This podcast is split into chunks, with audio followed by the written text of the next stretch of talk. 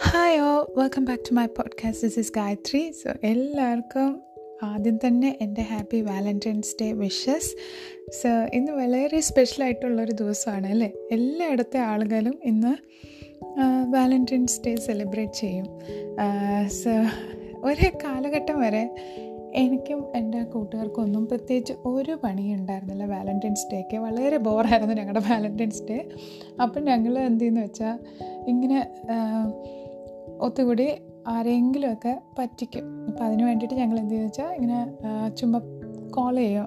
വേറെ ആളുടെ പേരുകളിൽ ഫോൺ ചെയ്ത് ഇങ്ങനെ ഇങ്ങനെ സീക്രട്ട് അഡ്മയർ ആണെന്നൊക്കെ പറഞ്ഞ് അവരുടെ അടുത്ത് ഇങ്ങനെ ലൈബ്രറിയുടെ ഫ്രണ്ടിൽ നിന്നാൽ കാണാം അങ്ങനെയൊക്കെ പറഞ്ഞ് ഫോൺ വയ്ക്കും വാലന്റൈൻസ് ഡേക്ക് അപ്പോൾ എന്നിട്ട് ഞങ്ങൾ മാറി നിന്ന് ഇങ്ങനെ നോക്കും വരുന്നുണ്ടോ? വന്ന് നിൽക്കുന്നുണ്ടോ അപ്പോൾ അവർ കുറേ നേരമൊക്കെ അവിടെ നിന്നിട്ട് പാവങ്ങൾ തിരികെ പോകാം അപ്പോൾ അങ്ങനെയൊക്കെ ഞങ്ങൾ ചെയ്യാറുണ്ട്.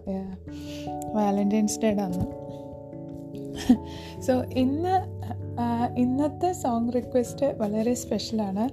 ബിക്കോസ് ഒരു സ്പെഷ്യൽ പേഴ്സണാണ് ഇന്ന് സോങ് റിക്വസ്റ്റുമായി എത്തിയത്. അത് മറ്റാരുമല്ല എന്റെ ഭർത്താവായ അരുണാണ് ഇന്ന് സോങ് റിക്വസ്റ്റ് ചെയ്തത്. സോ അരുണിന് ഏറ്റവും പ്രിയപ്പെട്ട ഗാനമായ ഒരു ചെമ്പനീർ പൂവ് എന്ന് തുടങ്ങുന്ന ഗാനമാണ് അരുണ് റിക്വസ്റ്റ് ചെയ്തത്. സോ ഈ പാട്ട് സ്ഥിതി എന്ന മൂവിക്ക് വേണ്ടി ഉണ്ണിമേനോൻ സാറാണ് പാടിയിരിക്കുന്നത്. സോ എന്റെ വാലന്റൈന് വേണ്ടിയിട്ടും നിങ്ങൾക്ക് എല്ലാവർക്കും വേണ്ടിയിട്ടും ഇന്ന് നമുക്ക് ഈ പാട്ട് കേൾക്കാം.